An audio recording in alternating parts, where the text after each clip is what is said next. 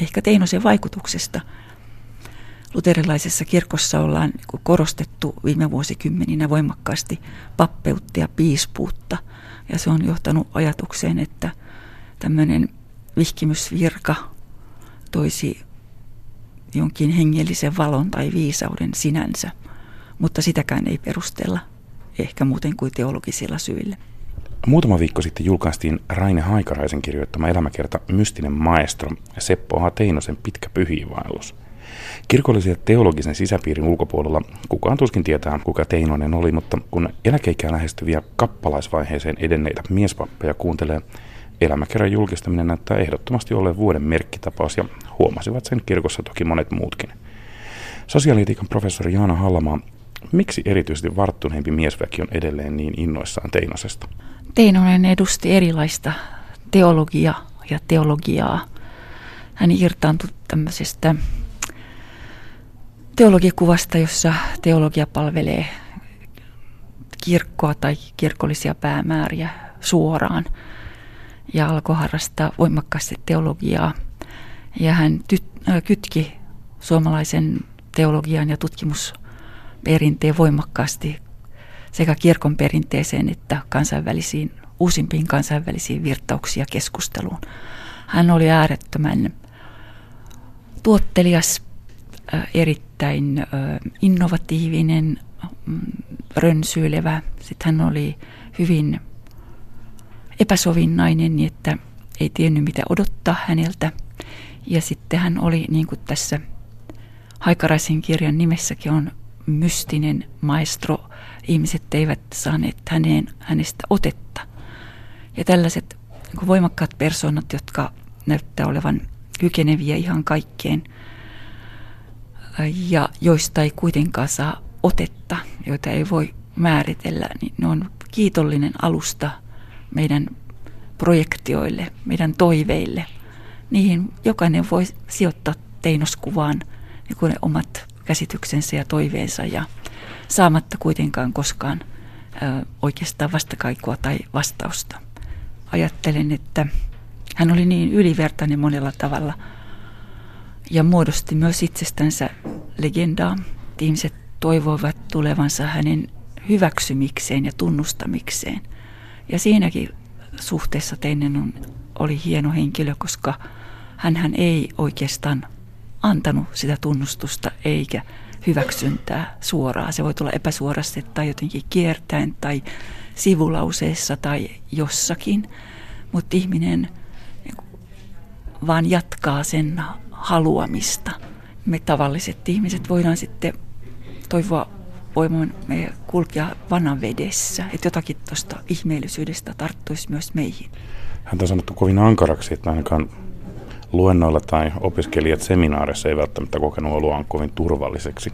Hän oli tosi etäinen ja sitten niin varsinkin viimeisenä vuosina niin eleillään ja käytöksellään osoitti epäarvostusta, jopa niin kuin todella pikkumaisella tavalla. Hän oli myös korrekti ja kohtelias ja jollain tavalla voi ajatella, että myös ystävällinen, mutta mutta arvaamaton. Semmoinen menneen maailman upseeri ja herrasmies.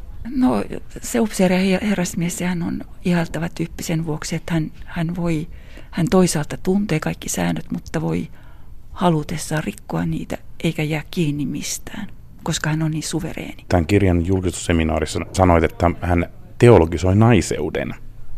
Niin sanoin, että hän muodosti naisesta teologisen käsitteen, jonka varjolla hän pystyi sanomaan, että – että sitten tämä ei ole tasa-arvokysymys ja sitä ei pidä tarkastella tasa-arvokysymyksenä. No siihen aikaan, kun tämä Teinosen linja oli niin aktiivinen ja naisten pappeutta ei ole voitu toteuttaa, niin mä itse olin opiskelija ja mä ryhdyin sitten tarkastelemaan, kuinka rodusta on voitu tehdä tällainen teologinen käsite. No se ei ollut ajankohtainen täällä meillä Suomessa, mutta sen sijaan Etelä-Afrikassa oli – kirkkoja, jotka harrasti kirkollista ja sitten myös poliittista erottelua rodun pohjalta. Ja tein sitten gradun ja lisensiaatin tutkimuksen tämmöisestä Nederdeutschia Reformerde kirkistä ja sen teologiasta, joka oli niin kuin erittäin siisti, siistiä, erittäin raamatullista teologiaa, jossa perusteltiin, miksi tämä rotuerottelu on mahdollinen. Ja hekin ehdottomasti sanoivat, että he eivät ole rasisteja. He eivät halua syrjiä ketään, vaan he haluavat liittyä tämmöiseen kristilliseen opetukseen ja raamatulliseen perinteeseen. Teologistamalla mikä tahansa käsite, joka voidaan myös liittää eläviin ihmisiin, niin kuin kirkon historiassa on teologistettu juutalaisuus, juutalaiset. Meidän uusi testamentti on äärimmäisen juutalaiskielteinen. Ja juutalaisista on kristinuskon historiassa kirjoitettu valtavasti, mutta sillä ei ole tarkoitettu eläviä juutalaisia, vaan juutalaisuutta, joka niin kuin, ei edusta henkeä, vaan edustaa kirjainta ja lakia ja ainetta ja äh, tämänpuoleisuutta verrattuna niin kuin kristillisyyteen, joka edustaa henkeä ja totuutta ja transcendenssia tuon puoleista. Mutta kuitenkin siis ne äärimmäisen kielteiset lausumat juutalaisista on historiallisesti merkittävässä yhteydessä sen kanssa, mitä kristityt on vuosisatojen ajan tehneet juutalaisille. Ja vastaavalla tavalla se, mitä naisista teologisena käsitteenä on opetettu, niin ei se ole jäänyt johonkin teologisiin sfääreihin, niin kuin Teinonen olisi halunnut, vaan se, sillä on ollut merkittävä vaikutus siihen, miten, mikä naisen asemaksi on muodostunut, mitä naisille on tehty, minkälaiset mahdollisuudet naisilla on ollut ja mitä naisille on tapahtunut.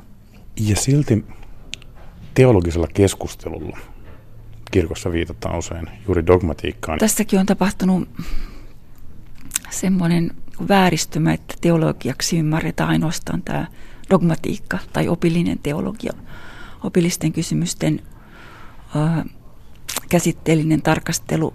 Siis kirkon historiassa teologiaan on kuulunut nämä kaikki eri puolet, niin kuin historiallinen käsittely, eettiset kysymykset, raamatun tutkimus, niin kuin kaikki tämä.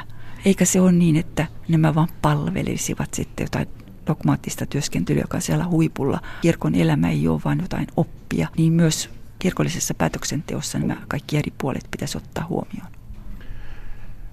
Teologisessa tiedekunnassa opiskelijoiden joukossa erottuu helposti ryhmä, jota voisi kuvailla systiksen pojiksi.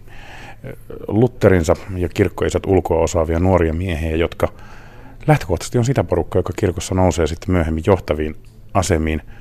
Onko meillä edelleen käytännössä poikien teologiaa ja tyttöjen teologiaa? No en sanoisi noin. Äh, kyllä on totta, että dogmatiikka on, siis siellä on suhteellisesti enemmän miesopiskelijoita kuin monissa muissa teologisissa oppiaineissa, mutta on kyllä dogmaattisesti koulutettuja, korkeasti koulutettuja naisia.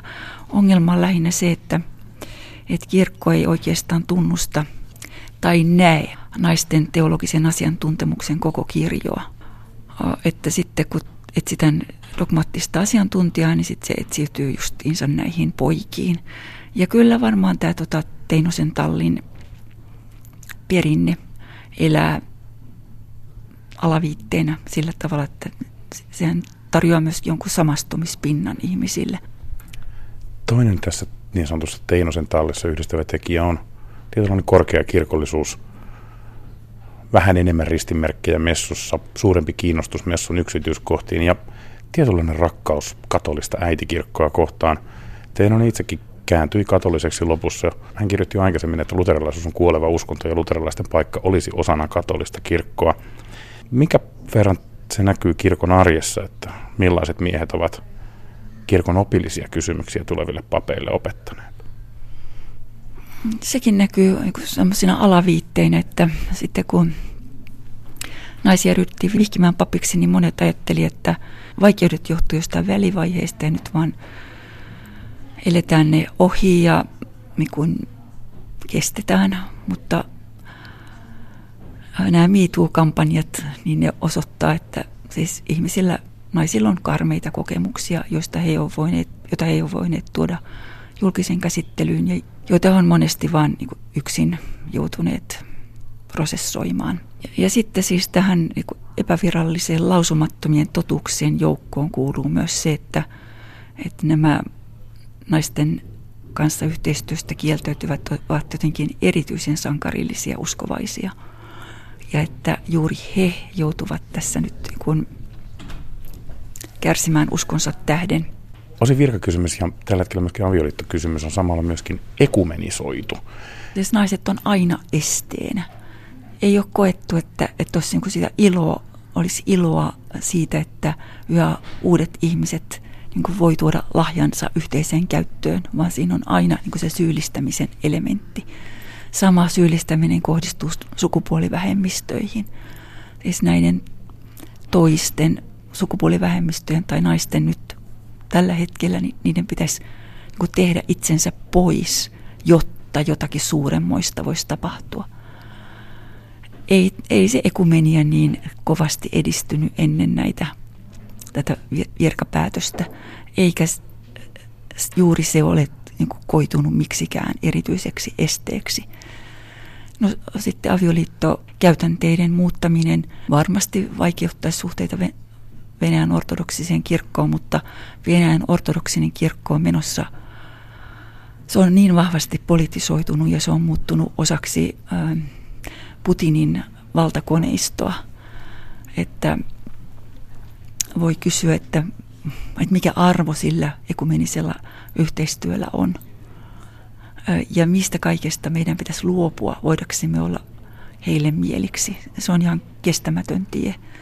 No sitten puhutaan usein näistä Afrikan kirkoista, mutta jätetään mainitsematta se, että monissa Afrikan maissa lainsäädäntö on sellainen, että homoseksuaalisuus on rikos, joista, josta langetetaan jopa kuolemantuomio ja vähintään niin kuin äärettömän pitkiä vankeustuomioita, jossa homoseksuaalisille ihmisille ei ole mitään lain suojaa.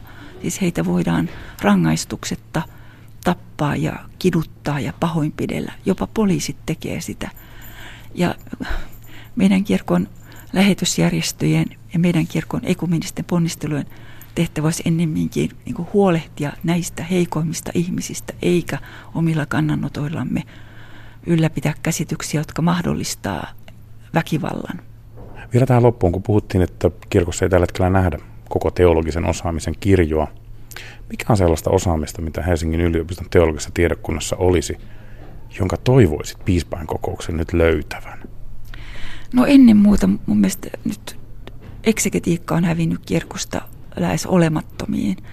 Sen jälkeen kun tämä raamattu debatti, joka, joka kiteytyi jotenkin Heikki Räisessin ympärille ja häntä vastustavien henkilöiden ympärille, jotka on sitten linnoittautunut Suomen teologiseen instituuttiin. Sen jälkeen kun se lopahti tai vaimeni, niin se valtavan hieno eksegeettinen tutkimus, jota ainakin meidän tiedekunnassa tehdään, niin, niin sitä ei käytetä hyväksi ja, ja sen kanssa ei keskustella. Ja onhan tota, myös tämä ekumeeninen tutkimus on paljon muuta kuin se, mitä käytetään. Siis koko hyväksyvän tunnustamiseen liittyvä tutkimus. Ja, ja voisin sanoa myös, että omat tutkimukseni, joka, joka käsittelee yhdessä toimimisen ehtoja ja edellytyksiä, niin sekin tarjoaisi monia hyviä lähtökohtia kirkolliseen työskentelyyn.